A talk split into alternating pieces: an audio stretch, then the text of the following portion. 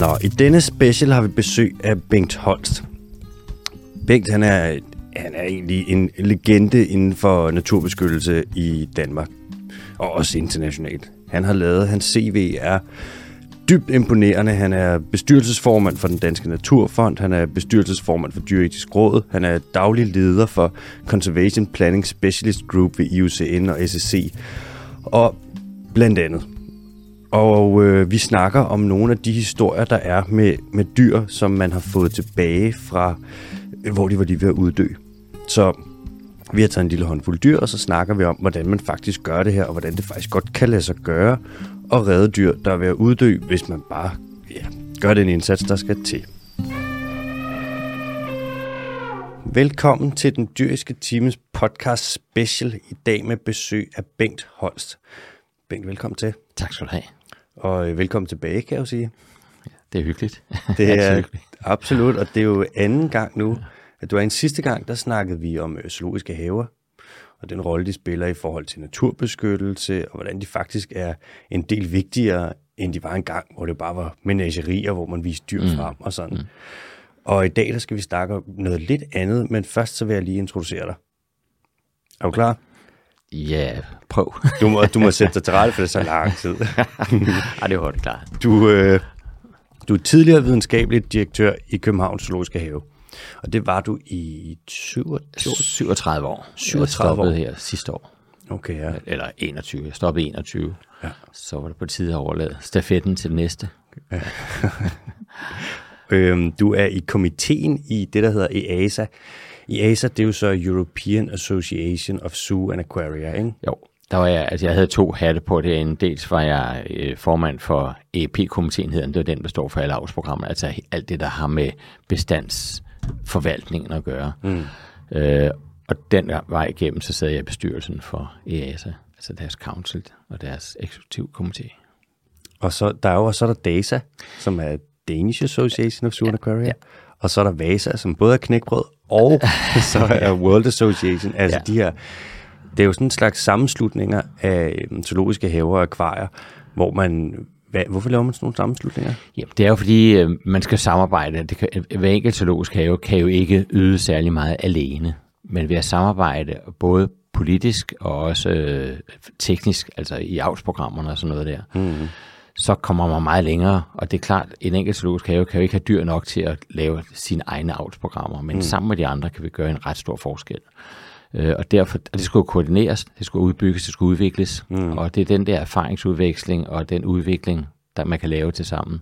Det er det, der har gjort, at man lavede foreningerne som sådan, så står man jo langt stærkere og kan gøre en langt større indsats. Mm-hmm. Derfor.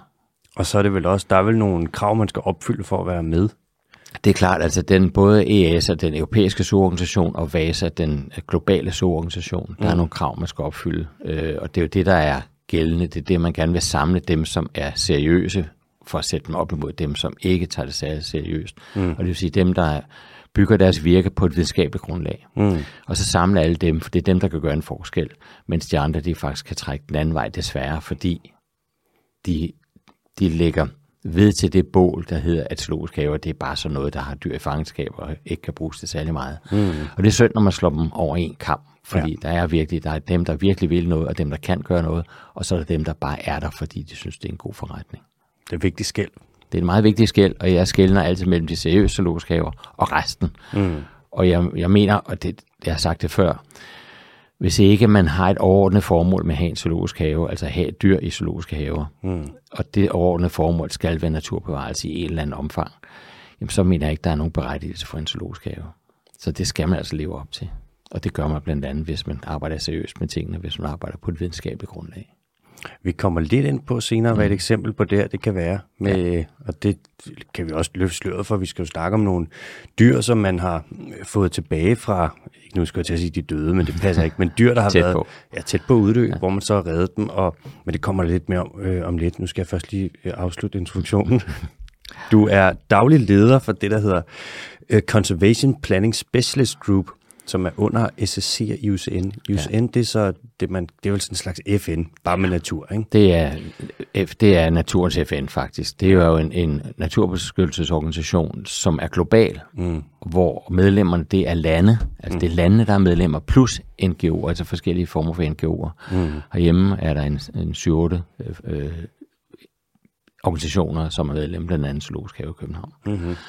Og øh, det er en ret stærk organisation. Øh, der bliver lyttet til den politisk, men de udfører også øh, en masse godt stykke arbejde rent teknisk. Det er jo blandt andet dem, der står for rødlisten, som mm. vi alle sammen refererer til i alle mulige sammenhænge, når vi snakker truede dyrearter. Mm. Og den er faktisk udviklet der, og den vedligeholdes der, og det er dem, der sætter dyrene i de forskellige kategorier. Det vil sige, når vi siger, at dyr det er kritisk troet, eller uddødt ja. i naturen, eller næsten troet, så er det IUCN, vi faktisk refererer til. Det er korrekt, ja. Og de har sådan nogle komiteer. Den ene, det er så Special Survival Commission, som den hedder, SSC, mm. som så har et antal specialistgrupper under så lidt over 100. Og de fleste af dem, de er taksonomisk betinget, altså det, det er betinget af, det er nogle dyregrupper, mm. der er Primate Specialist Group og så videre. Men så er der også nogle, der er tematiske, som for eksempel Reintroduction mm. Specialist Group, som er med, med genudsætning af dyr at gøre. Og så er der Conservation Planning Specialist Group, som er den største af dem alle sammen, mm. og som har til formål at hjælpe regeringer og organisationer rundt omkring i verden om at lave ordentlig planlægning af naturbevarelse. Og det er så der, hvor du er daglig leder? Ja, den er det europæiske kontor. Mm-hmm. Jeg startede det i 2003, og så er det kørt lige siden, og nu her sidste år, så gav jeg faktisk stafetten videre til min efterfølger, fordi det kan ikke nytte noget, jeg bliver ved med at sidde på de der poster. Mm-hmm. Der skal også være nogle nye, der kommer ind i systemet, og jeg har nogle rigtig gode folk, som har jeg arbejdet sammen med i mange år. Mm-hmm. Og de kan sagtens føre den videre. Så nu sidder jeg bare som min medlem og hjælper der, hvor jeg kan. Det tror jeg mange steder. Men det er sjovt. Fedt.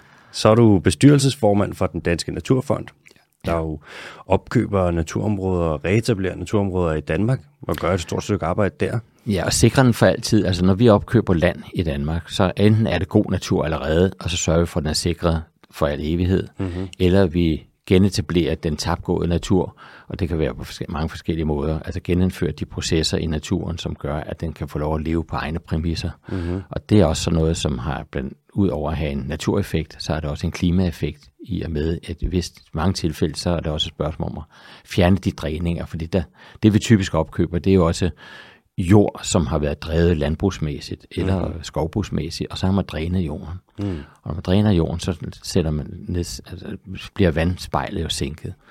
Men når vi så stopper den dræning, ja, så hæves vandspejlet helt automatisk igen, og så får vi de der sumpede områder tilbage, mm. som er så enormt vigtige for biodiversiteten. Mm-hmm. Så det er ret godt. Så de er bevaret for, for al evighed.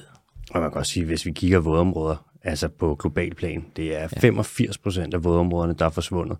De er ekstremt vigtige, ja. og man gør jo et stort stykke arbejde, prøver man for at redde dem med sådan noget ramser og konventioner osv., men det er noget af en opgave. Det er svært, også fordi det står op imod nogle enorme økonomiske interesser, mm. og det er fordi, man har jo drænet dem for at lave landbrug eller skovbrug. Mm.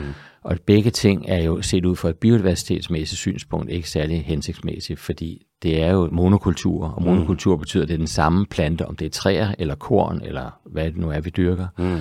Så er det den samme hele vejen igennem, og det giver ikke særlig stor variation. Og hvis ikke der er stor variation i landskabet, så er der heller ikke mange levesteder, og når der ikke er mange levesteder, jamen, så er der altså ikke mange dyrearter, der kan leve der. Mm. Derfor så er det skidt for biodiversiteten, når vi har de der store monokulturområder. Og derfor er det godt, når man kan genskabe den her variation, den her mosaik, mm. der er i landskabet, som man blandt andet gør ved, når vi køber, øh, opkøber den her jord, og så lader den ligge på naturens præmisser, og så genskaber de ting, der er gået tabt.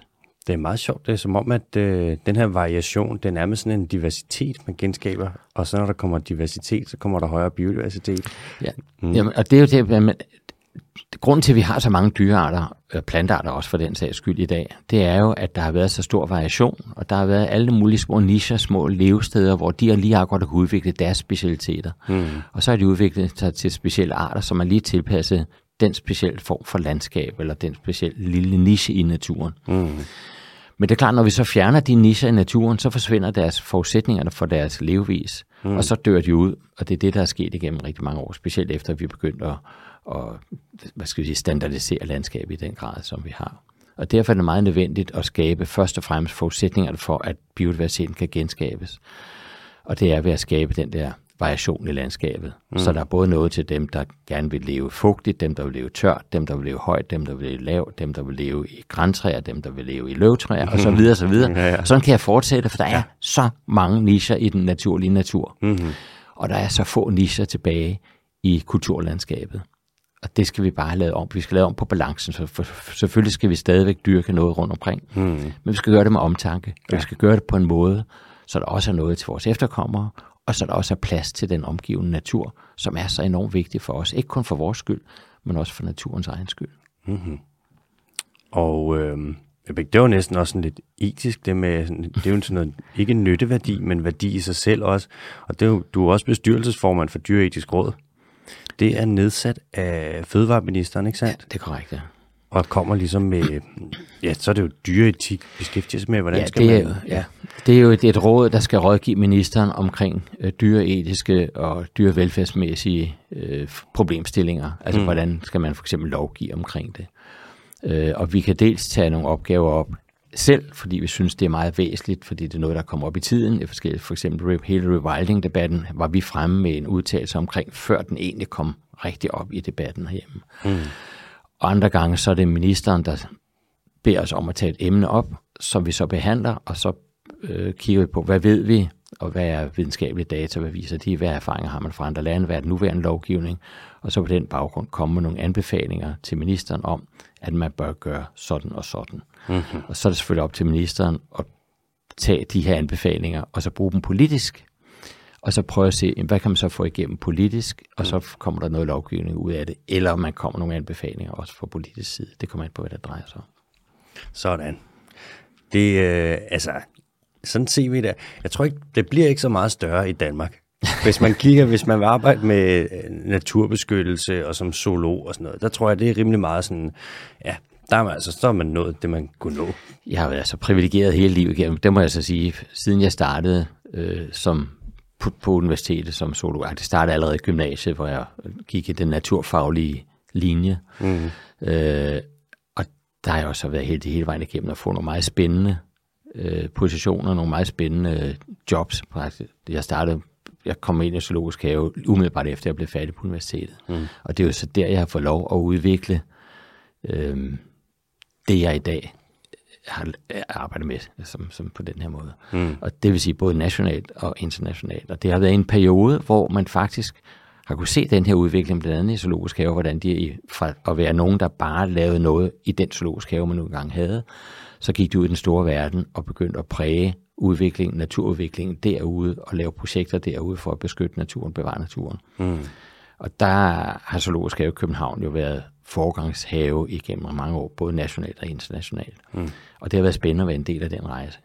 Og så få, få, det, få gjort noget ved det, og få sat sine fingeraftryk i det. Mm. Og det er jo så det, jeg er så heldig, at jeg kan arbejde videre med nu her, efter jeg har forladt Zoologisk Have, og gået ind i ja, officielt er det pensionsalderen, men det er jo bare det, at jeg kan komme ind og lave nøjagtigt det samme, som jeg har gjort før, bare for nogle andre platforme, altså arbejde for noget mere natur, både globalt og nationalt. Man kan sige, det er også, det er jo lidt trist selvfølgelig, at der skal arbejdes for mere natur, at vi har den problematik, men samtidig så er det jo også lidt fedt at kunne arbejde med noget, som man elsker, ja. og så ligesom kunne vælge det lidt frit, fordi du er pensioneret. Ja, ja og derfor kan jeg sige ja til det sjove, ja. nej til det mindre sjove. Men det er jo væsentligt, fordi der er brug for, at der bliver arbejdet for naturen. Der er brug for, at naturen kommer på dagsordenen. Der er brug for, at naturen igen får lov at arbejde på egne præmisser. Mm. Og den ikke hele tiden bliver skubbet ud som sådan noget, der kun er til et luksus, som et luksusproblem. Så hver gang vi skal til at skære et eller andet, så lad os sige, så skærer vi naturen væk og lader kulturen blive. Mm. Vi glemmer bare, at vi er selv så afhængige af naturen på alle mulige måder. Og mm. vi snakker så meget om klimakrise, men klimakrisen er jo dybt afhængig af biodiversitetskrisen. Altså hvis ikke vi får styr på biodiversiteten, så får vi heller ikke styr på klimakrisen og omvendt. Mm-hmm.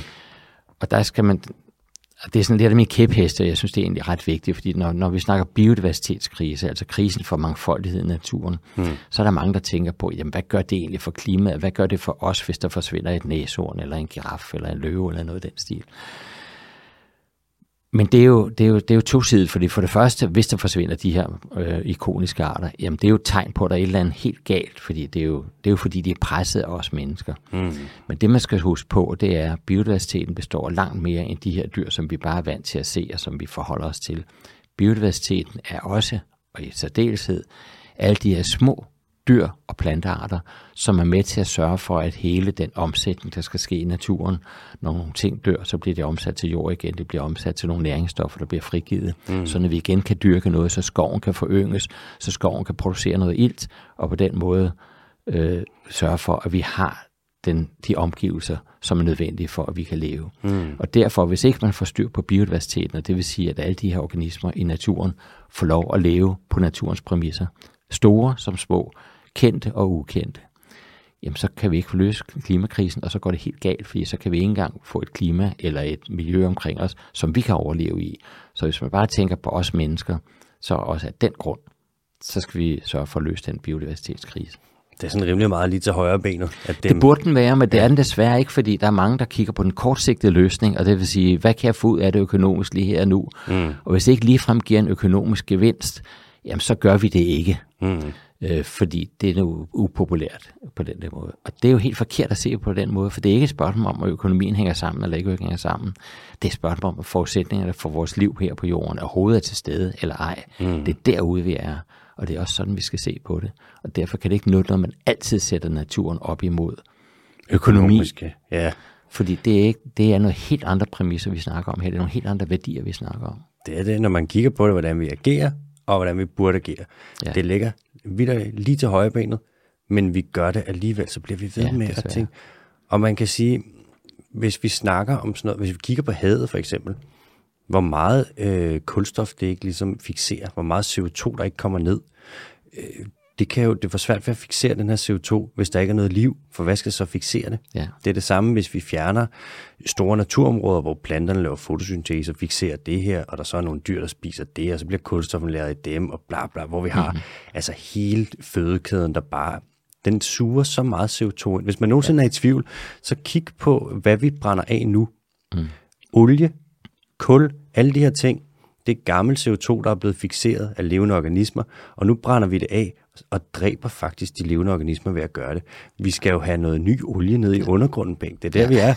ja. Mm. ja, og det er jo det, det, der er det forfærdelige ved det. Vi, vi frigiver den koldioxid, der er lavet igennem millioner af år. Mm. Den frigiver vi i løbet af ganske få år ved at brænde de her ting af. Det er derfor, vi skal væk fra de fossile brændstoffer. Ja. Øh, og det, det kan ikke gå hurtigt nok, sådan mm. set. Øh, og det er jo så den ene del af det, og så den anden del af det, det er, jamen den buffermekanisme, der ligger i naturen til at optage den her koldioxid, som vi trods alt frigiver. Det, vi vil altid komme til at frigive noget. Yeah. Men det er jo noget, der, fri, der skal bindes i forskellige dele. Altså, de skal bindes i levende organismer. Mm. Og de der levende organismer kan jo kun leve, kan kun overleve, hvis vi sørger for at holde nogle ordentlige miljøer omkring os, hvis vi sørger for at opretholde den biodiversitet, mm. som i sidste ende de der levende organismer også er en del af.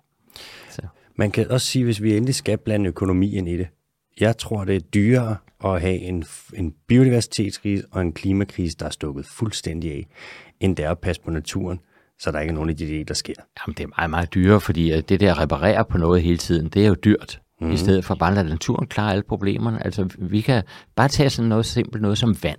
Ja. Som alle levende organismer er afhængige af vand, det ved vi. Mm. Vi skabt af vand, og vi er afhængige af det på forskellige vis. Når vi ødelægger vandet, så skal vi til at rense det hele tiden. Og det koster rigtig mange penge, det koster rigtig mange ressourcer, og mange gange kan vi simpelthen ikke rigtig gøre det, fordi vi har puttet en masse kemikalier ned i jorden, og dermed også i grundvandet, og ude i, i det vand ude i havene og sådan noget. Mm-hmm. Men hvis nu lader naturen klare det, så koster det også ikke en klink, men det forudsætter, at naturen er i balance, at den kan klare den her rensning af vandet, både til drikkevand og til alt muligt andet form, for, hvad vi bruger vandet til. Mm-hmm. Så det koster, altså hvis du ser på det sådan rent økonomisk, øh, efter et almindeligt husholdningsregnskabs mm-hmm. øh, synspunkt, jamen så giver det jo rigtig god mening at naturen klare at rense vandet, i stedet for at vi skal ind og putte en masse ressourcer i at rense det. Det giver slet ikke mening, men det er det, vi gør. Den er vi, også, og naturen er ekstremt god til det. Den er meget bedre, end vi er. Og man kan se, øh, selvfølgelig er der noget med, hvis du har noget vand, der løber igennem af sit skovområde, altså ægte skov, ikke plantageskov, mm, ja, ja. men den måde, det bliver renset på, Og alle de stoffer, som bliver frasorteret, det er som om, at naturen gør os en tjeneste, og den vil ikke rigtig have så meget tilbage. Man Nej. kan også se nu, jeg så der nede i Adelaide i Australien, der har man lavet nogle forsøg nu, hvor man, eller man har undersøgt øh, og fundet ud af, at mangrove, det optager tungmetaller, der bliver vasket ud fra tung industri, ja.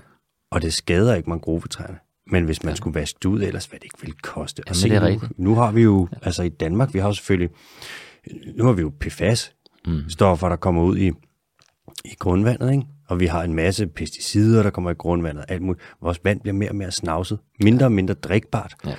Der er det altså smart, hvis vi så har noget natur, der kan rense det. Ja, det er det. Og, og, og det er jo forfærdeligt, at vi bare bliver ved med at sige, ja, men øh, så går det ud over landbruget, og så går det ud over nogle arbejdspladser, så går det ud over vores økonomi, fordi vi ikke kan dyrke det landbrug helt ud til kanterne af vandet, som, vi, som nogen gerne vil. Mm. Men det er jo helt forkert at tænke på den der måde. Man bliver nødt til at tænke, jamen det, det bør slet ikke være op til diskussion. Vi skal ikke ødelægge forudsætningen for liv på den jord, og det er ved at ødelægge vores vand. Mm. Og så bliver man altså nødt til at lave nogle andre forudsætninger og sige, så er der andre ting, der må begrænse sig. Ja. Ikke? Og det er jo, det er jo, det, vi skal til at tænke helt anderledes omkring de der ting. Vi, har, vi er vant til at tænke, at tingene er her jo bare. Mm. Øh, vi tager det for givet, at det var rent vand. Vi tager det for givet, at der er ren luft. Vi tager det for givet, at jamen, altså, naturen det er noget, vi kan gå ud og kigge på om søndagen, så prøver vi ellers ikke at kære os om den på anden vis. Mm. Men sådan hænger det altså ikke sammen. Vi bliver nødt til at sørge for, at processerne kan foregå på normal vis. Mm. Og det kun, kan vi kun gøre, hvis vi tager den alvorligt, og hvis vi sørger for, at biodiversiteten er i top, og dermed også klimakrisen. Vi kan få tøjlet klimakrisen, sådan at vi også har et ordentligt miljø omkring os om 100 år om 500 år. Så er der også lidt til de fremtidige generationer. Det skulle der gerne være, og det kan ikke være rigtigt, hvis vi skal aflevere en planet, når vi er færdige med at forbruge alt det, vi gerne vil, som er fuldstændig kørt i sænk, sådan at de nye skal starte med at prøve at reparere på det, vi har lavet. Mm. Vi skal aflevere en planet, som er mindst lige så god, som vi har overtaget den fra vores forældre. Og så må vi bruge den inden for de rammer, det nu engang giver.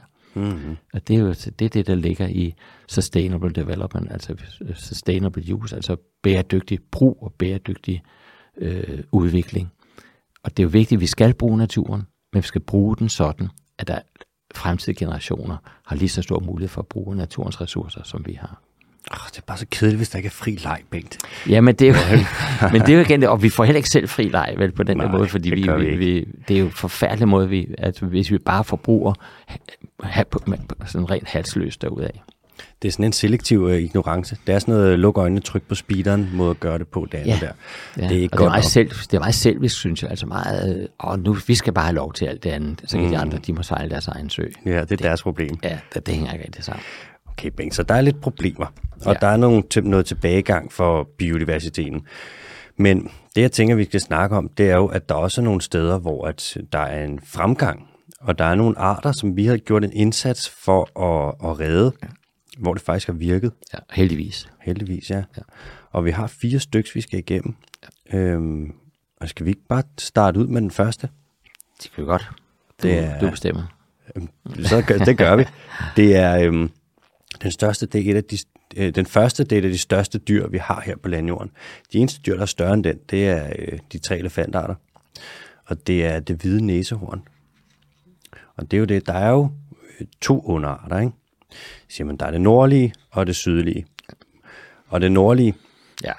har det ikke den, helt godt den er, den, er, den er funktionelt uddød. Ja. Altså, der er kun 200 tilbage. Mm. Og det er klart, uden han, så kan man ikke rigtig Ej, gøre så meget. Det svært, ja. Og det er altså to forskellige underarter af det hvide næsehorn. Mm.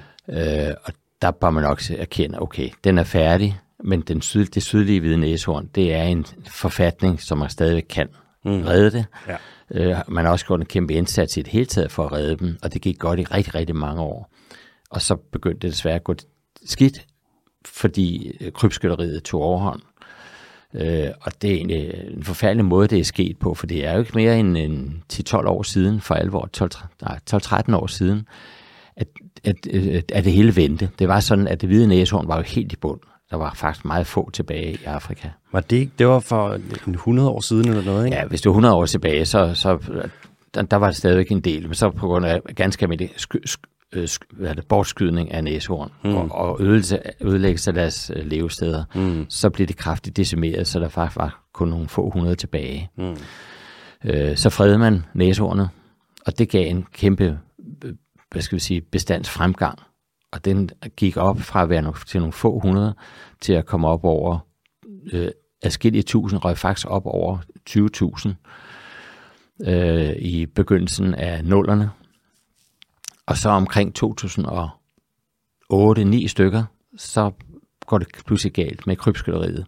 Mm. Og det er fordi, der, der bliver publiceret en artikel i øh, Vietnam, hvor nogen mener at kunne bevise, at øh, nu havde man bevist, at næsehornspulver kunne bruges mod kræft, altså mod sygdom kræft. Og det var noget forfærdeligt øh, overhovedet, at man kan få sådan en publiceret.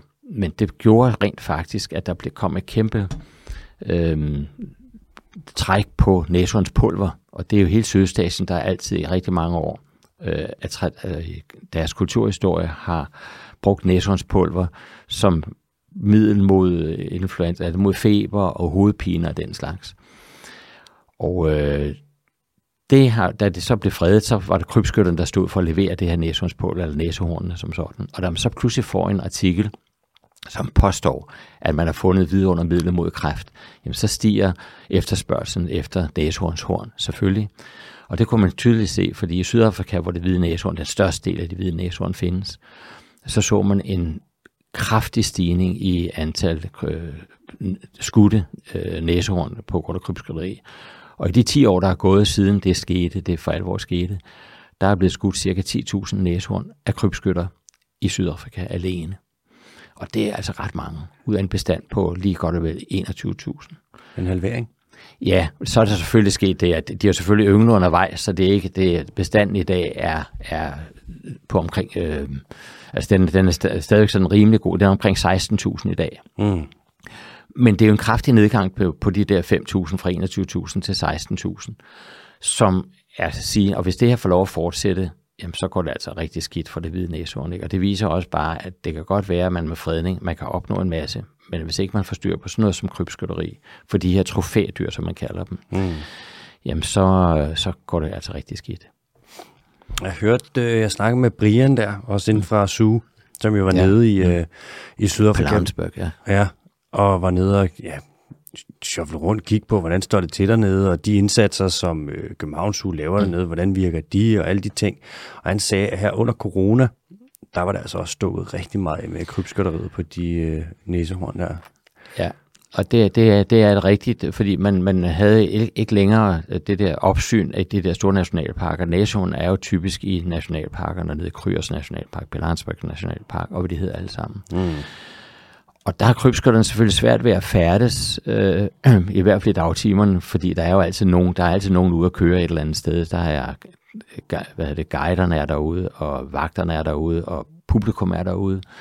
Så det er svært for dem så rigtig at bevæge sig omkring. Mm. Men det er klart, når coronaen, de, de lukkede parkerne i, gennem rigtig lang tid, så der var ikke nogen, der kom derinde, jamen så var der frit spil for krybskytterne. Mm. Og det var der også nogen, der udnyttede i forskellige af parkerne. Man så også en, en stigning af, af, af krybskytteriet. Og de er jo fuldstændig skrupelløse, de her krybskytter, fordi de tager jo alt, de tager unge dyr, der kun har en lille knop på næsen, og de tager gamle dyr med de store horn, bare for at få de her næsehorn. Mm. Og det, de får ud af det, det er faktisk ikke særlig mange penge, men det er nok til, at de kan opretholde deres fattige liv. Og man skal huske på, at dem, der er krybskytter, i Sydafrika så er det typisk øh, nogen, der kommer fra Mozambique, øh, hvor de er rigtig fattige. Mm. Og når de har fået skudt næsehorn og fået afleveret deres horn, og så rykker de tilbage til Mozambique, så er de en anden juridisk øh, landskab, så kan de ikke blive retsforfulgt i Mozambique, fordi oh. de kommer derop. Så, så det, det, det er meget ja. svært at få fat i dem. Men ja. dem, der egentlig er de store forbrydere i det her, det er mellemmændene, som tjener rigtig store penge, og så aftagerne i Sydøstasien, som er dem, der sælger dem til hvem der nu gerne vil købe det. Ikke? Og det er jo et forfærdeligt ved det.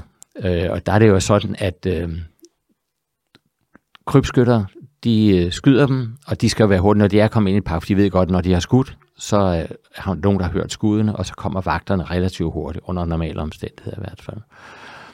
Og øh, derfor går det meget hurtigt, og der, der ser man desværre en gang mellem, at nogen de skyder, men de får ikke dræbt næsehornet med det samme, men så hugger de altså hornet af, mens det stadig er i live, og de hugger det af helt ned i knoglen, så det er altså et blodbad ud over alle grænser, øh, for at få så meget horn med som overhovedet muligt, og så stikker det af med det, og det kan være overstået på en halv time, og så ligger dyret stadigvæk og bløder og stadig levende, og kan slæbe sig et stykke hen, og så dør det her blodtab til allersidst. Så det er en rigtig barsk affære. Ja, det er barbarisk, det der. Det er meget barbarisk, men der er, ikke, der er penge i det. Mm. Der er enormt mange penge i det. Ikke?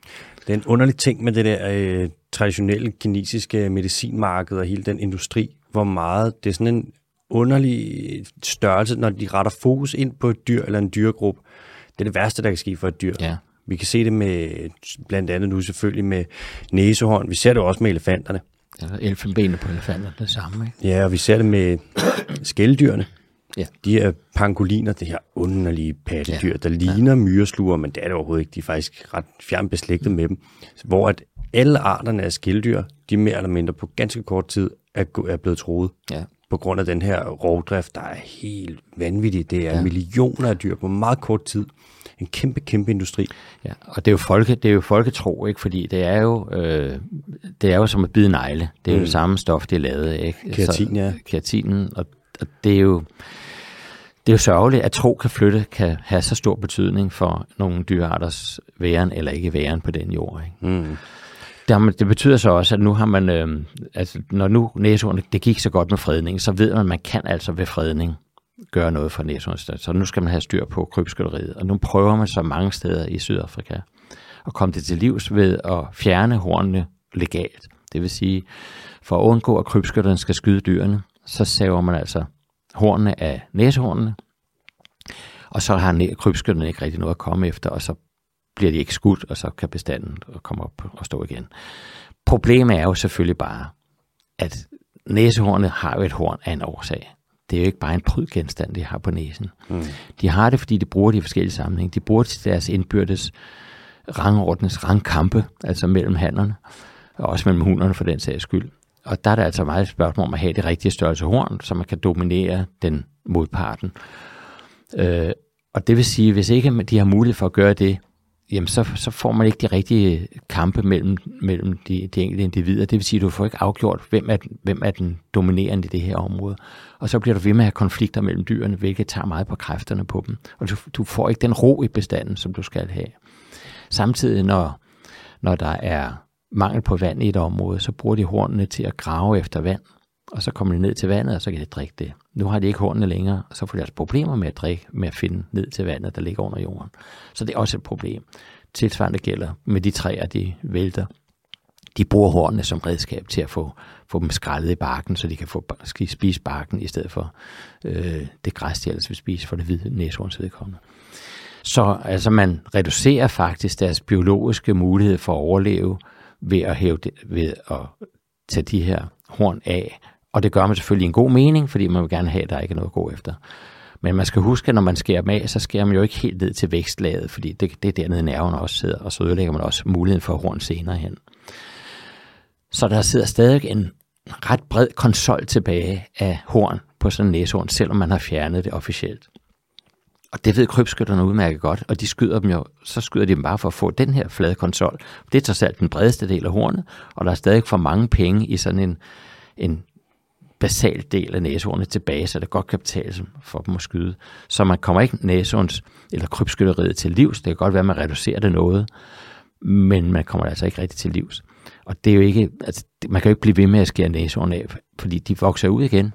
Det er ligesom dine og mine negle. Det er jo Mm. noget, der bare vokser hele tiden. Så hvert andet år skal man så i gang med at lægge hele næsehornsbestanden ned. Og det er altså en kæmpe proces. Det koster penge, det koster kræfter, og det koster også dyrt for næsehornene, fordi når man skal gøre det, så bliver man altså nødt til at bedøve dem. Det stresser dem. Det stresser dem enormt, Mm. og der er altid noget, en risiko ved at bedøve dyr. Det er en øh, rimelig øh, indviklet konflikt, den der. Hvis bare den artikel ikke var kommet ud, ikke? Jo. Jeg ved jo, der er jo nogen, der arbejder, men selvfølgelig har man de rangers, der beskytter dem, og man har jo også nogle indsatser for at uddanne øh, ja, lokalbefolkning og så videre, og lære dem om de negative konsekvenser ved mm. krybskytteri og det her. Ved, blandt andet Black Mambas nede i Sydafrika arbejder med det her med uddannelse ja. og oplysningskampagner, og, men stadig, den er, ikke, den er sgu ikke nem, den der. Den er svær, ikke? Og fordi der er så mange penge involveret i det, og fordi folk er så skrupelløse med de her ting. Mm. Øh, men der er ingen tvivl om, at det bedste, man kan gøre, det er at få stoppet markedet i aftagerlandene. Fordi så forsvinder efterspørgselen, og så er der ikke nogen penge i at længere at nedlægge den. Så der skal et kæmpe internationalt samarbejde for at komme det her til livs. Fordi Kina har jo faktisk forbud mod at sælge det her næsehornspulver. Det bliver bare ikke håndhævet mange steder. og det vil sige, at hvis ikke man håndhæver det, jamen, så er det det samme som, der ikke er noget forbud. Så og det samme gælder Vietnam og forskellige andre steder i Sydøstasien. Så man bliver nødt til at lave noget internationalt samarbejde, hvor man bliver enige om, at nu vil vi virkelig bekæmpe det her, for så kan man godt. Mm-hmm. Selvom der er rigtig mange penge i det. Der er jo også det med næsehornshorn, det pulver der, at der er nogen, der tror, at det virker mod tømmermænd. og bæk, så er det der.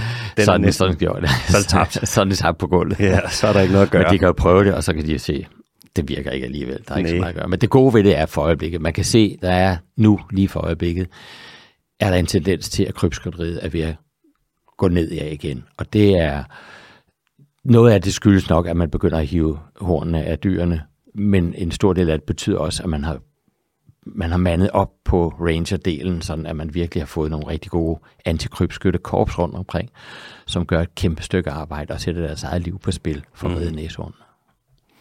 Så det kan godt være det hvide næsehorn, det sydlige der i hvert fald. Det er ikke, det er ikke slut endnu. Nej, det skal nok, jeg tror, at det, det, skal nok, det skal nok komme over den her hurdle, et, et, i hvert fald lokalt og lige her og nu. Mm. Men hvis ikke man i længden får styr på det her krybskytteri, så tror jeg, det går rigtig galt for næsehorn, og så kommer vi helt ned til, hvor den var ved begyndelsen af sidste forrige århundrede. Det er sådan en rigtig hoppebold, den bestand ja, der. Ja, ja, det er det. Ja. Ben, vi skal videre til den næste. Yes. Det er en fugl.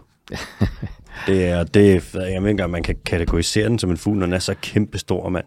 Ja. Det er den største fugl i øh, Nordamerika. Den kan blive altså lige knap halvanden meter høj, ja. når den står på jorden. Kan have et vingefang på op til 3 meter, måske endda en lille smule mere. Ja. Kommer op og veje 14 kilo. Øh, det er den kaliforniske kondor. Ja. Har du nogensinde mødt sådan en? Ja, jeg har. Jeg har set den i Kalifornien. Jeg har set den i San Diego faktisk. Jeg så den i, i de avlscenter, der blev sat op for den. Og så har jeg set den enkelt en ude i naturen en enkelt gang. Der er rimelig stor sådan en anden, ikke ja, det? er afsindigt stor. Det er jo som en kæmpe dør, der flyver igennem luften. Ikke? Det er virkelig imponerende. Men de er, de er jo nogle områder, de er nogle meget bjerg, altså den, den naturlige udbredelse er jo i nogle meget bjergrige områder, meget tørre områder, meget bjergrige områder. Mm. Så i sådan en sammenhæng, så virker de jo små i forhold til de der store bjerge. Men når så pludselig står foran den, så bliver man altså virkelig forbavset over, wow, sådan en kæmpe, kæmpe stor fugl. For den kan også flyve, altså vi er vant til, en strus er stor, men den kan heller ikke flyve. Mm. Men det der store læs til en kalifornisk kondor, den kan altså godt komme op i luften. Og så når man først får luft under vingerne, så er det en genial flyver. Altså de svæver jo fantastisk langt og flot. De har ikke deres øh, brystmuskler, de hæfter ikke inde på sternum. Mm. Det der brystben, så de er, øh, det er besværligt for dem at flyve. Ja. Men, men det giver heller ikke mening for dem, Nej. hvis de skal baske meget med vingerne. For det er for tungt. Det vil kræve så meget energi. Ja, de, de, skal bare de skal ud og finde opvinden, og så, så laver de ligesom vi ser vores rovfugle, når de skal på træk herhjemme, så cirkler de rundt, og så går de, kommer de op i luften, de her opvinde, der er. Og så svæver de rundt deroppe, for når først er, de er deroppe, så svæver de jo fantastisk godt, og rigtig, rigtig længe, og så kigger de jo området igennem efter ådsler, mm. som er det, de går efter. De har ikke nogen lugtesans? Nej, ikke, ikke, de har lidt, men de har ikke så meget som nogle af de andre gribe. Altså nogle af gribe har virkelig en rigtig god lugt, lugtesans, men øh, øh, Kaliforniens de bruger synet. De har til gengæld et rigtig, rigtig godt syn. Det er lidt øh, ærgerligt for den, hvis den kommer til at kigge sig i spejlet, for den er jo lidt grim, kan man sige. Men de har jo det, som en, et, de fleste ådselærer har, og gribende, de har jo et nøgent hoved. Ja. Du har det også med Marbustorken, som også er en, en ådselsæder mm. med lang hals, men der er det også hele hovedet, og hele halsen er jo stort set nøgen, der, hænger, der er nogle sådan nogle små fjer, som øh, nærmest som om det er rester af et eller andet. Mm. Men det giver jo god mening, når de nu står med sådan en ådsel, og de stikker hele hovedet og hele halsen ind i ådslet, altså ind i kropshulen på sådan et, så kan det ikke nytte noget, man har en masse fjer, Nej, man bliver snasket til. Det bliver snasket fuldstændig til, og der og kødet og blod og sådan noget vil gemme sig i fjerne, og så bliver det grobund for en masse sygdomme, en masse bakterier og sådan noget. Ja. Så de dør jo bort. Så det er smart at have den rene hud derude, hvor man bliver snasket, så den er rimelig let at gøre ren. Ja. Og det er det, de bruger til. Spøjs ja. tilpasning. De har heller ikke, øh, det er jo en kalifornisk kondor, det er en slags grib, og det er jo den største rovfugl, der findes. Ja. Den har ikke nogen øh, syrings. Det her særlige, hvad, det er jo sådan en slags brusk, der vist sidder nede i halsen, som fugle bruger til at synge normalt, men det har den ikke. Så den kan kun lave sådan nogle grundelyde og ja. væse og det er ikke særlig kønt, men det, men det er jo så de lyde, de nu engang har. Ikke? Altså, vores sangfugle, de har det mest vidunderlige mm. øh, sangrepertoire rundt omkring. Men det ser man ikke, og det vil jeg sige, det gælder generelt for de store fugle. De har altså ikke en særlig smuk stemme. Det er meget få af dem, der har det i hvert fald. Ja. det er sådan en væsne, det er sådan noget, men de har, det de gør, det er jo, at de, øh, de skal bruges som kald over for hinanden. De skal bruges som kald mellem forældrefugle og ungefuglene. Og så er det selvfølgelig mellem magerne. Mm. Og, og så ellers bare markere, her er jeg. Men det gør de jo hovedsageligt ved den måde, de svæver rundt i luften på. Der markerer de, hvor de er henne. Og de markerer deres territorium ved bare at være til stede og svæve rundt i området. Så det er den måde, de bruger det på. Så de har ikke så meget brug for det andet. De laver også en anden, altså nu er det også, det er jo et, et vildt dyr, og det er sådan et, et imponerende dyr, men der er mange ting ved dem, som er sådan lidt, øh, når de skal køle sig ned, så nogle gange, hvad, så det hedder et eller andet særligt, jeg kan ikke huske det, men så defekerer, så tisser og skider de bare ned af deres egen ben. Så kommer der ligesom noget væske, der kan fordampe, og så på den måde, så kan de køle ja, lidt af. Og det er jo smart. Det er, det, det, det er, er Og hvis man er en grip, så kan man ja. sige, at man kan nok godt score alligevel. ja, men de, skal jo, de lever jo i meget varme områder. Altså der, hvor de lever, der er jo rigtig, rigtig varmt. Det er i Nevada-ørkenen og Utah og sådan nogle steder. Mm. Og der er jo rigtig varmt om sommeren. Så de har brug for noget kølemekanismer, og der er det også meget godt, at de ikke har for mange fjer op omkring hovedet, for der køler de faktisk også noget af deroppe. Mm, øh, og ja. så, så sidder de ellers bare, når de sidder stille, så sidder de og løfter fjerne sådan at, at, at fordampningen kan komme ud mellem fjeren. For hvis de lukker fjeren ned, så virker det som en fantastisk isolering, og det skal det jo også. Så koger de. Ja. Der er så også det med den kaliforniske kondor, at øh, den næsten uddød ja. for nogle år siden. Hvad var det, der skete der? Jamen, den, øh, den øh, man jagede den ikke, ikke specielt, jo, man jagede den også øh, altså på almindelig jagtvis, men de blev også forgiftet meget, fordi man lagde en masse øh, forgiftede ådsler ud for at få komme af med rovfugle og komme af med ræve og, og, og den slags, og, og altså, forskellige andre rovdyr, som man ikke ville have i, i nærheden. Men da det her en, en ådselsæder, så tog de jo også af de her forgiftede ådsler. Og øh, så døde de, de døde i hobetal, og øh, til sidst så var der kun nogle ganske få, altså få 10'er tilbage. Altså der var, øh, jeg tror, der var 37, der var tilbage. Øh, og så sagde man, nu er den stort set funktionelt uddød, fordi de var jo ikke, de var ikke engang samme sted, de var spredt ud over et stort område, for de har et stort jagtterritorium, sådan, eller et stort område, som er deres til at finde de der ådslag. Så man gav dem ikke mange chancer for at overleve. Og så var det, man kom på den tanke, hvad nu hvis? Hvad nu hvis vi prøver at fange de sidste ind, for at, om ikke, at redde, om ikke andet så at redde arten? Sætter dem ind under beskyttede forhold, og lader dem yngle der for at opbygge en bestand i fangenskab, og så efterhånden som bestanden stiger, så genudsætte de her i det tidligere udbredelsesområde, og så samtidig prøve at få, få styr på giftsituationen, altså virkelig gå efter dem, der lagde forgiftet øjeslået og den slags. Og det giver jo god mening, fordi det er jo sådan noget, man har gjort i forskellige andre sammenhænge, hvor det også, øh, hvor det også er lykkedes, også i Nordamerika blandt andet med en sort fodilder og sådan noget. Er det en almindelig ting at gøre det her med at tage en, øh, en art og indfange samtlige individer Nej. og lave et avlsprogram? Hvad Nej. tror du, når man foreslår sådan noget? Tror du, at der er nogen, der siger, ah, det ved jeg ikke lige, ja, om nej, det, kan... der, kommer, der var en kæmpe debat omkring det. Altså man, man har, på det tidspunkt havde man også benyttet det tit, at man havde haft nogle bestande i zoologiske haver eller andre steder, og så prøvede man at opformere dem, og det kan vi komme tilbage til, når vi snakker om løveab senere hen. Mm-hmm. Øh, så det var, men det var ikke helt så kontroversielt, fordi der var stadigvæk, man tog ikke fra naturen som, som sådan. Men her der sagde man altså, de her er kun en chance, hvis vi fanger dem alle sammen ind. Og der var mange, der kom op på barrikaderne og sagde, det må jeg simpelthen ikke gøre. Det, så må vi hellere lade kondoren dø en værdig, uddø en værdig død, som man kaldte det, og så må den dø som alle andre. Og det kunne man have sagt, hvis det var fordi naturen ikke længere kunne rumme den. Så var det nok også en, en rigtig god mening, fordi altså de dyr, der ikke kan leve i naturen på naturens præmisser, jamen så er det fordi tiden er løbet fra dem, og mm. det er nu den udvikling, der altid har foregået det er naturligt, i, i naturen. Ja. Men her, hvor det var helt klart, det var mennesker, der havde bragt den på kanten af udryddelse med hjælp af de her forgiftninger og den jagt, der var på dem, så har vi også påtaget os et ansvar som menneske og se, om vi ikke kan redde den igen på en eller anden vis. Men diskussioner, de var ved, og de var meget hæftige, og der var virkelig nogle kraftige sammenstød mellem dem, der ville, og dem, der ikke ville. Men det endte så med, at man fik tilladelse fra US Fish and Wildlife, som er deres naturstyrelse faktisk, mm. til at sige, nu, må, nu, nu gør vi det, nu indfanger vi samtlige kondorer, der er tilbage uden i verden, og det gjorde man i øh, øh, 1987. Så øh, samler, indsamler man de sidste, øh, jeg mener det var 37, det var lige der omkring i hvert fald, og satte dem i en øh, San Diego ekologisk have, de har en stor park uden for San Diego, der Wild Animal Park. Og der lavede man nogle kæmpe voliere til de her Californias kondorer. Og så fik man dem til at yngle. Og så senere, så satte man, de før, satte man ud igen efterhånden, så man fik afkom. Og så har man faktisk fået etableret en bestand i dag, der er på knap 600 Øhm, øh, Kaliforniens kondorer, hvor langt de fleste, de er, der er noget med omkring 300 derude i naturen, og cirka 200 er tilbage i fangenskab som avlsfugle, som skal levere ung fugle, der så kan sættes ud igen. Så nu er det altså lykkedes faktisk at genetablere den her bestand fra de her 37, der var tilbage til i dag omkring, ja, omkring 300 ude i naturen, og med mulighed for flere, fordi man har fået godt styr på det her avlsprogram, hvor man kører efter alle kunstens regler med at sørge for at få dem undgå indavl bedst muligt, med en bestand på 37 startfugle, så er det selvfølgelig lidt svært, svært men, ja. men, men, men så, så vidt det er muligt i hvert fald. Udfordringen i de her genudsætninger har så været for det første at undgå, at de er gået på forgiftet mad igen. Mm. Og det har man faktisk øh, lavet nogle, nogle oplæringer af dem, at man har, man har vist dem nogle ting, som, og så nærmest straffe, før de blev lukket ud, så har man øh, trænet dem i at undgå den slags føde. Og det vil sige så noget, som man ved bliver lagt ud som, som giftfoder og sådan noget.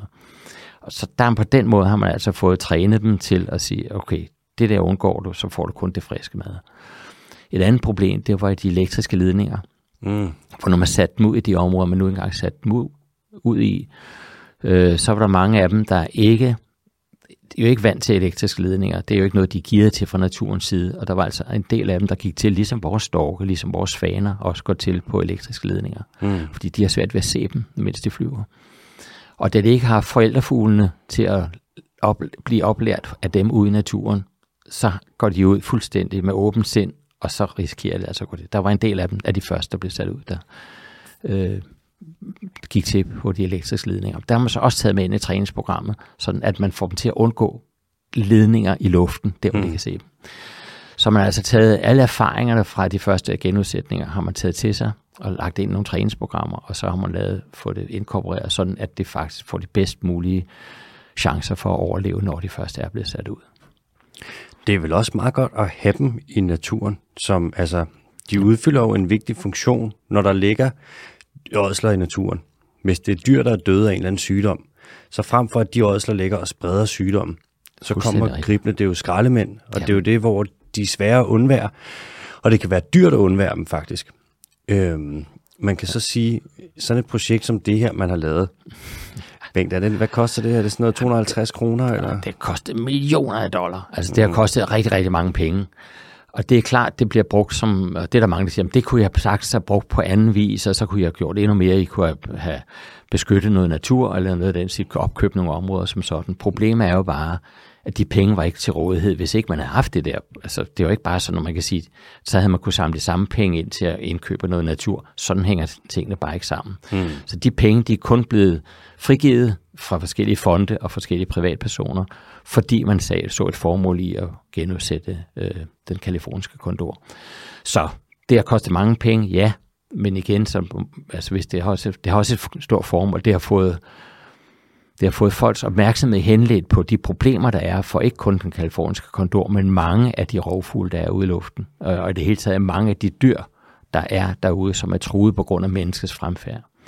Så udover at man har reddet den her art, så har man altså også fået øhm, lavet en, fået en historie ud omkring, hvad det vil sige med vores fremfærd, hvor, hvor, hvor grådige vi kan være, og hvilken konsekvens det kan have, men også at man godt kan vende den der situation. Så den har også haft en PR-værdi i mm. det der, og det programmet kører jo stadigvæk. Der må også være, altså hvis vi kigger på gribe globalt, de er gået ekstremt meget tilbage. Ja. Det her problem med forgiftede dyr, de spiser, det sker i hele verden. I ja. Afrika og særligt i Asien, kæmpe tilbagegang i gribe, også i Europa. Ja. Og så er der jo jagt på dem også, og der er også det med, at nogle af de former for antibiotika, som vi bruger i landbruget, det kan gribene overhovedet ikke tåle. Nej. Det ødelægger deres øh, maveflora fuldstændig, og det, øh, de er ret afhængige af at have en mavesyre og en særlig komposition af bakterier, der er meget strid. Ja, det skal de have, for det er jo noget råden noget meget det, de spiser. Ikke? Og hvis de spiser det, og de har fået antibiotika ind, så kan de ikke fordøje en skid, og så dør de. Ja. Og det ser man så, den viden, man har fået nu ved at bruge de her mange millioner på at redde den kaliforniske kontor, og se, hvordan man kan få den tilbage, og hvordan man kan oplære den til alle de her ting, det er jo viden, man kan bruge videre. Ja. Så det er jo uvurderligt. Altså, der kan man sige, godt være det er dyrt, men det er endnu dyrere at lade være. Ja, det er helt klart. Og vi har brug for ådselsæder, som du selv siger. Og det er jo så de store ådselsæder, det her. Men vi har altså også brug for de små ådselsæder, og det er de små møgbiller og sådan nogle ting. Mm-hmm. Og derudover den lille mikrofauna, der kommer ind efterfølger mikrofloren, som laver den sidste nedbrydning af det. Og det er jo blandt andet det, vi snakker om før med biodiversiteten. Altså det kan godt være, at vi fokuserer på, når vi snakker om det, og når vi fortæller historierne på de dyr, man kan forholde sig til, og det kan vi jo med sådan en som griben. Men vi skal ikke glemme, der er altså også de andre, og de er alle sammen afhængige af hinanden, fordi de små nedbrydere, de er jo afhængige af, at de store, de lukker ådslerne ordentligt op og sørger for at få dem ud i nogle små bidder. Mm. Så kommer de næste, kommer bilerne og laver noget deres del af det, og de efterlader så noget øh, efterladenskaber, som mikrobiologien så tager hold på og sådan noget. Så den ene er en forudsætning for, at den anden kan virke. Og det er et netværk, det må vi ikke ødelægge. Det er jo, nej, det er jo et helt særligt mikrohabitat, der opstår omkring Fuldstændig. De har jo et sted over i USA, jeg, kan ikke huske, hvor, jeg ved faktisk ikke, hvor det er, men hvor de har sådan et, de lægger lige ud, menneskelig, ja. mm. og så har man øh, kigget på forskellige stadier, hvad for nogle ja. organismer kommer først til, og ja. hvordan er kompositionen af den fauna, de ådselsæder, der kommer til, alt efter hvor gammelt livet er. Jeg ved faktisk, at der er en dansk øh, biolog, hvem fanden er det, er det Thomas Pape, der har været derovre og været med. Så kan man kigge på et liv, hvis du finder det, kan du kigge på, hvad for nogle billeder der er, hvordan ser det ud, og så finde ud af, hvor lang tid siden er det, at mordet fandt sted. Alle de der ting, det er noget helt særligt. Det er, ret, det er det der retshistorisk, øh, hvad det, øh, det, det er netop udviklet med henblik på at kunne finde ud af, hvor, hvor gamle er lige man finder rundt omkring. Men det er klart, der kommer også en masse god biologisk viden ud af det. Mm-hmm. Og på den måde kan vi også hjælpe til begge veje. Det er der, man står som biolog en dag, ja. og ja. tænker sådan, jeg troede, jeg skulle lave et eller andet med valer. ja. Så står du og kigger på en eller anden død mand i en skov. Ja. Man gør det faktisk også med, med dyre øh, lige for at se, hvordan er hele, hele, hele øh, nedbrydningsprocessen, hvordan den er under forskellige temperaturer, og hvad er det for nogen, der kommer til hvornår, for overhovedet at få bedre indblik i dynamikken af de processer, der foregår ved nedbrydningen. Det er komplicerede sager, ja. men det er spændende. Det er det helt sikkert. Jeg vil sige, øh, jeg har engang lavet, været med til obduktion af en sæl og en delfin ind på Zoologisk Museum. Jeg tror ikke, det der med ådsler, det er noget for mig. uh, Nej, det er ret specielt, og det er også en speciel lugt. Man skal være indstillet på, at det Arh, ikke det altid er det mest lækre. Men det, det, det, Arh, det lugter så det er dårligt. Ret, ja. Men altså, det er nødvendigt for at få den viden, der er brug for, når ja. vi skal ud og arbejde med tingene ude i naturen. Det er det. Bengt, vi skal videre til den næste. Du har allerede lidt, du nævnte den lige før. Det er jo en ting, der også har nok en lidt særlig betydning for dig, fordi du arbejder lige hos øh, København Zoo, som har noget af en, relation til det her dyr, kan man sige. Ja. Det er den gyldne løveabe, ikke? Jo. En, øh, det er mig bekendt, at det er den største ærnab, der findes. Ja, det er ikke den største, men det er en af de større i hvert fald. Ja. Øh, der findes fire løveaber i naturen, fire arter. Der mm. er op nordlige del op i Bahia-regionen. Der findes den gyldne løveabe, og så er der den gyldne løveabe nede omkring Rio. Det er i Brasilien, det her. Brasilien, vi er. Ja. Det er alt sammen i Brasilien. Ja. Og så er der den sorte løveabe, det er nede i Sao Paulo øh, stat, og så er der den sorthovede øh, løveabe, som er på en lille ø og en lille del af fastlandet nede syd, i den sydlige del af Sao Paulo stat. Så der er de der fire separate bestande, som ikke blandes, men, men er hver sit område. Det er fedt, de har navne, så man ikke er i tvivl om, hvordan de ser ud. Ja, og navne ja. er totalt retvisende. Og det sjove, det sjove er jo, når man så ser samlingerne, de har derovre, at de sorte, for eksempel de sorte løveæber, mm. så er der en masse mulige mellemformer, og i bund og grund der er der nok sket det for rigtig mange år siden, at der har været en prototype som sådan, som så er blevet delt op i forskellige arter, fordi de efterhånden er blevet isoleret i forhold til hinanden. Mm. Så man får altså nogle blandings, nogle der, der ligner lidt det ene og lidt, lidt det andet. Men den gyldne løveabe er, er nok den kendteste af dem, fordi det er den, man har lavet efter min mening, det bedste naturbevarelsesprojekt, det bedste arts naturbevarelsesprojekt overhovedet, som er lykkedes fantastisk godt, hvor man har koblet alle de brikker, der skal til for at lave ordentlig naturbevarelse. Og det er også lykkedes. Hvordan det projekt der, ja. det har jo nu, det sted, det ligesom udspiller sig, det er den atlantiske regnskov i Brasilien. Ja. Brasilien har vi jo Amazonas, ja. og så nede sydpå, der har vi over ud til kysten, der har vi den atlantiske, atlantiske regnskov, som er ekstremt presset. Ja, det er jo... Der er kun 7% tilbage af den oprindelige øh, atlantiske regnskov. Resten er blevet fældet øh, simpelthen for at få landbrugsjord, og det er mm. hovedsageligt til kattel, altså til øh, kvægeopdræt, mm. men også til dyrkning af forskellige afgrøder. Soja. Soja for eksempel, ja. ja. Øh, så der er kun noget ganske lidt af den tilbage. Og det er, og det, det er ikke engang, hvis det så var der de der 7 procent, der var sammenhængende, så kunne det da være, hvad det være vil. Problemet er, at den er også skåret op i en masse bitte små lavkagestykker, sådan at det bliver en meget fragmenteret landskab. Mm. Og sådan noget som løveaberne, de er trælevende, og de skyer åben land. De vil ikke passere åben land, og det vil sige, når du så har en lille skovstykke, som kan være 10 hektar, kan være 100 hektar, mm. men så kan der være 100 meter eller 200 meter over til den næste skov, men den, det stykke åben land, det er nok til, at det eksister, den anden skov eksisterer ikke for de her, så de blander altså ikke, de, de forskellige bestande blander sig ikke med de andre bestande i de andre skove, hvor der, hvis der er lys imellem, eller hvis der er lysåben imellem. Mm. Og det giver jo kæmpe genetiske problemer, fordi det siger, så får man måske i den ene skov, der måske syv individer, den næste er der 20, og så er der to i den tredje skovstykke, men de vil aldrig mødes, mm. fordi de ikke kan passere det åbne areal.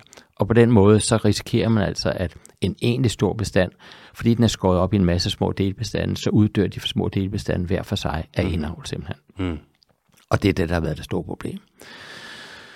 Så i øh, slutningen af 60'erne, 1960'erne, der var der ikke mere end 150, maks 200 tilbage ude i naturen, og det er lige i skovområderne nord for Rio de Janeiro, altså en virkelig stor by.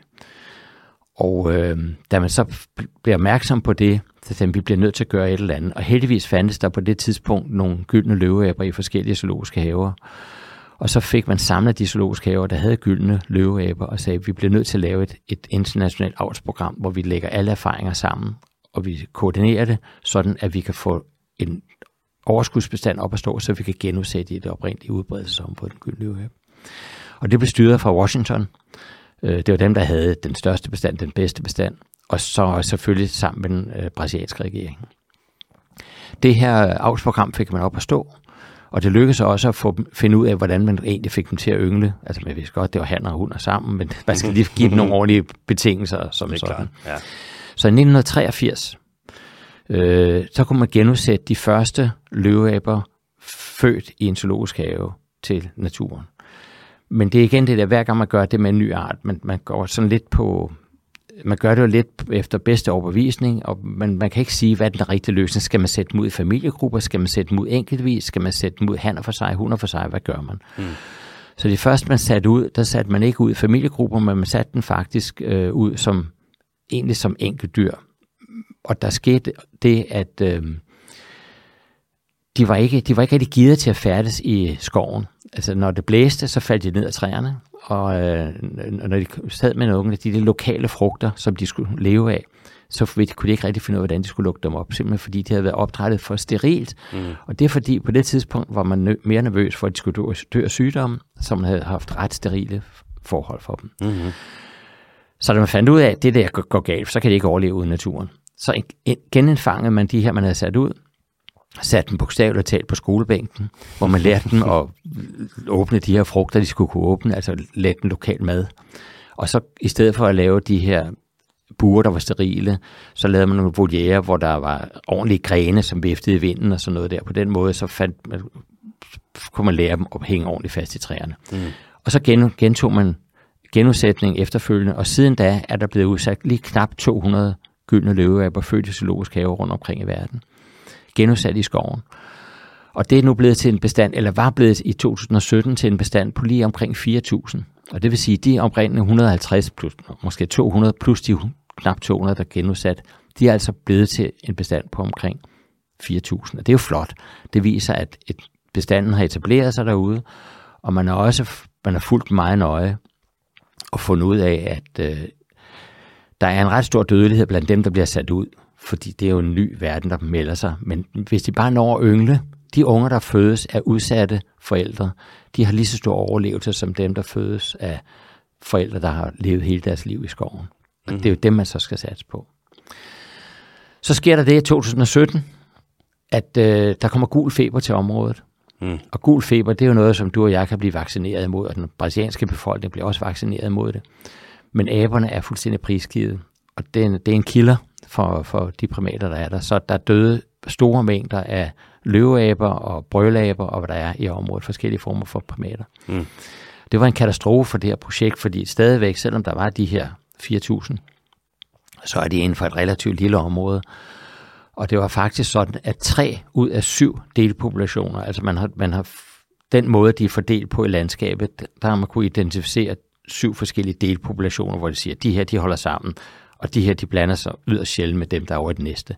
Men tre ud af de syv delpopulationer forsvandt fuldstændig på grund af den her gul, øh, øh, gul feber.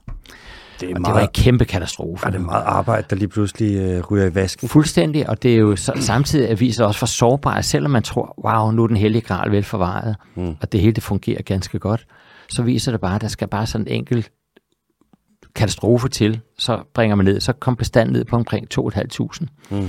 Det er stadig pænt mange, men det er stadig, når man tænker på, at de stadig er fordelt over forskellige, mange forskellige områder, så øh, er, er den også meget sårbar. Men det er man så begyndt at arbejde med nu her, og nu er man langsomt ved at få bestanden op at stå igen. Og det har man blandt andet gjort ved at man har gået ind og lavet noget så kontroversielt. Man lavede en vaccine til løveaber, der passede til dem. Og så har man begyndt at vaccinere nogle af grundbestandene øh, tilbage, så man er i hvert fald sikker på, at hvis der kommer gul feber igen til området, så er der i hvert fald nogle af dem, der overlever. Mm-hmm. Samtidig har man arbejdet meget på, at det er det, der gør det her projekt rigtig, rigtig stærkt, og har gjort det rigtig mange år. Men øh, i stedet for at flytte aberne for at undgå indavl, så har man tidligere gjort det, at man har fanget dem i et skovområde, og så flyttet dem fysisk til et andet skovområde, og så på den måde har man fået blandet generne. Og det er jo fint ud fra et genetisk synspunkt. Det er bare en kæmpe proces, mm. og det er ikke særlig godt for aberne. Så har man begyndt at plante korridorer mellem de forskellige skovfragmenter, skovstykker, sådan at aberne selv kan finde fra et sted til et andet. Og det vil sige, at man har altså i området, har man fået lokalbefolkningen med til at lave plant nurseries, altså små gardnerier, mm. hvor man tager, man indsamler frø fra skoven, og sår dem i en masse små urtepotter, så der står altså tusindvis, mm-hmm. titusindvis urtepotter med hver sin lille plante. Mm. Og de bliver så opdrættet der, og når de har nået en vis størrelse, og man har fundet ud af, hvor de der korridorer skal være, så kommer man ud og planter dem. Og så går der typisk 5-7 år, så er de store nok til, at aberne kan gå igennem områderne. Og der har man efterhånden fået nogle ret gode, ved lokalbefolkningens hjælp, fået nogle ret gode øh, øh, korridorer, stærke korridorer op at stå, som har fået forbundet de her fragmenterede skovområder.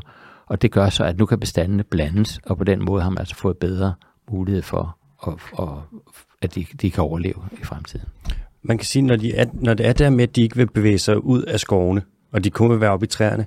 Så det med, at de ligger ude i landskabet, de her skovområder, det er næsten ligesom øer i et hav, ikke? Fuldstændig. Og aberne vil ja. ikke Nej. røre vand. Nej. Og så når du laver sådan en grøn korridor, så er det ligesom at bygge broer. Det er det. Det er jo i virkeligheden også det der med at involvere lokalbefolkningen på den her måde. Så er der jo uddannelse, og så automatisk, så bliver det jo lidt spændende. Så følger man jo lidt med, ja. og så lige pludselig vil man gerne passe på dem. Ja. Og så har de her løveaber har også den fordel, at de er ekstremt karismatiske. Ja. Det er virkelig ja, de er jo smukke. Det er jo, sådan, det er jo nogle små æren. De er jo, nogen vil kalde de nuttede, ikke? Altså, de er meget smukke, sådan orange, røde og ærenstørrelse. Og, de er så fine. Ja, rigtig fine. Og så kan man sige, når man beskytter den natur, de lever i, så kommer der også alle de andre arter til ja. gode. Det er jo sådan en paraplyeffekt, ikke? Som jo. jeg vil jo sige, det er jo både, så vil du kalde det flagship species, fordi den ligesom er forrest på skibet mm. ikke, og trækker indsatsen, og så beskytter du også alt det andet i området, fordi du beskytter det. Jamen, det er, og, det, og det er det, der er så stærkt ved det her projekt. Ikke? Mm. Altså, det er for det første den lokale forankring, for alt naturbevarelse skal ske med lokal forankring. Det kan ikke nytte noget, vi kommer ned og fortæller andre, hvad de skal gøre. Vi skal mm. gøre det sammen med lokale, og få dem fanget for ideen, og så skal det være deres projekt. De skal tage ejerskab om det. Mm. Og det har de gjort her i det her tilfælde, for de har set værdien i, at de pludselig får at vide, er I klar over, at i det eneste, der har på hele jordkloden, der har de her aber. Det er en øjenåbner for dem. Så det har man også fortalt i skolerne, og skolerne har taget ejerskab omkring det, og, og bruger det faktisk som eksempler på, hvordan man skal færde sig i naturen. Så i stedet for at leve imod naturen, som man har gjort i rigtig mange år, så har man begyndt at leve med naturen og på naturens præmisser på mange forskellige måder. Mm. Og samtidig skal man også huske på, at ved at lave de her projekter, så skaber man jo også lokalt en masse arbejdspladser der arbejder, der har med de her reservater at gøre, hvor der skal laves noget plant, man skal plante nogle korridorer, men man skal også have nogen til at styre de der plant nurseries, altså de der små gardnerier. Man skal også have nogen til at være guider derude for dem, der gerne vil komme og se det. Og det ene med det andet, det skaber altså en opblomstring i samfundet. Mm. Og jeg var til et møde her sidste år i Brasilien, hvor man skulle lægge en ny strategiplan for de næste fem år. Og der havde man samlet en del af lokalbefolkningen for også at orientere dem om, hvad, hvad er status i det hele og sådan noget der. Og der var en dame, som havde fået tildelt noget jord fra staten, hvor hun så i stedet for at dyrke majs og dyrke det, som de fleste andre gør, fordi så kan de gå ud og høste deres egen mad derude, mm. hun havde lagt en del af sin hektar ud til ganske almindelig vild natur, lad den være, ligesom det, som aberne færdes i ude i skoven. Og så har hun ind imellem de træer, som aberne normalt færdes i, så havde hun dyrket nogle små kakaoplanter eller nogle små ananasplanter, mm. som sagtens skulle stå mellem de der træer. Mm. Og der fik hun så, hvor hun skulle. Så hun laver det, man kalder agroforestry, mm. altså sådan noget.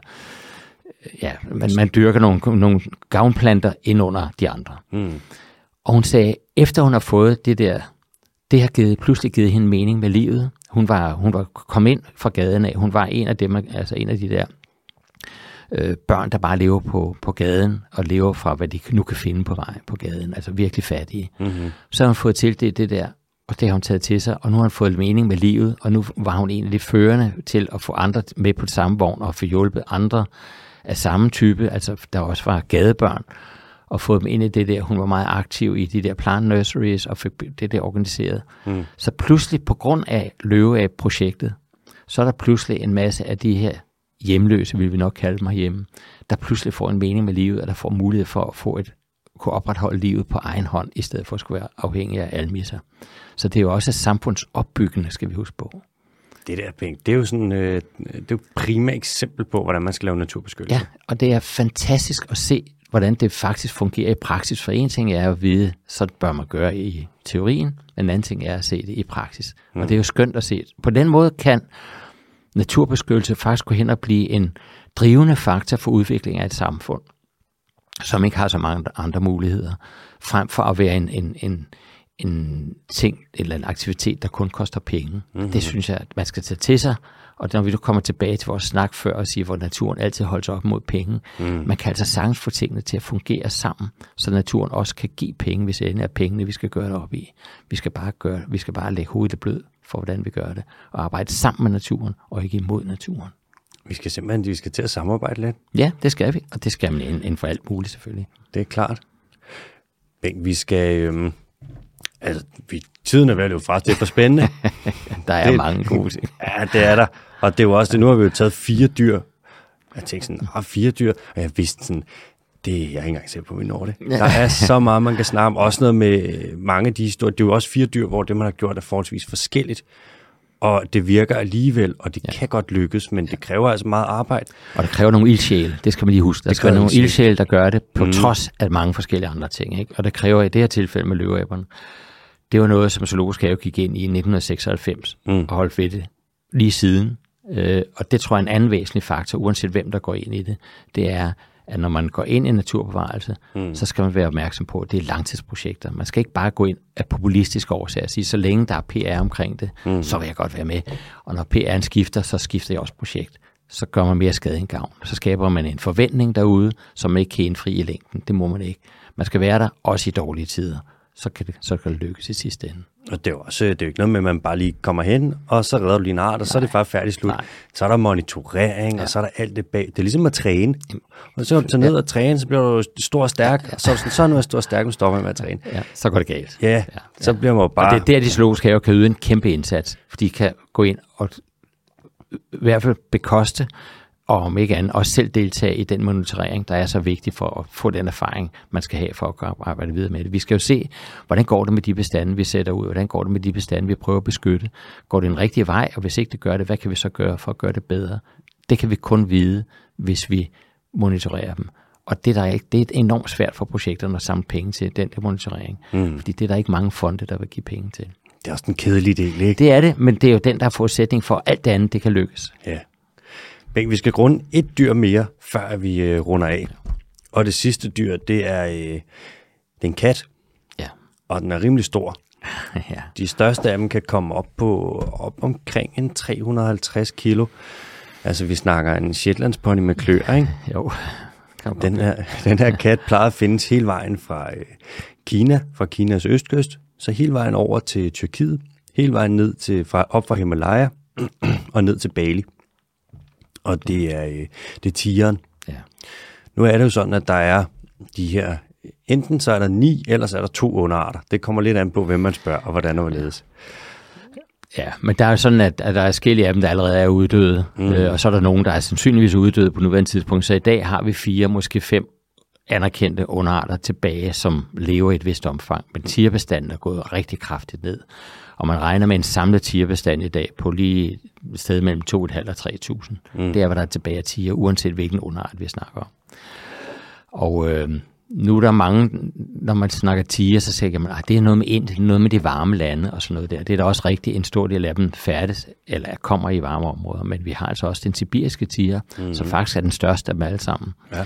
Den findes jo helt oppe i Manchuriet, altså helt oppe i grænsen mellem Kina og Rusland, i det allerøverste hjørne deroppe i Sibirien, hvor de er i rigtig kolde egne og lever meget af de stenbukke og andet øh, andet vildt, der nu engang er i de der områder.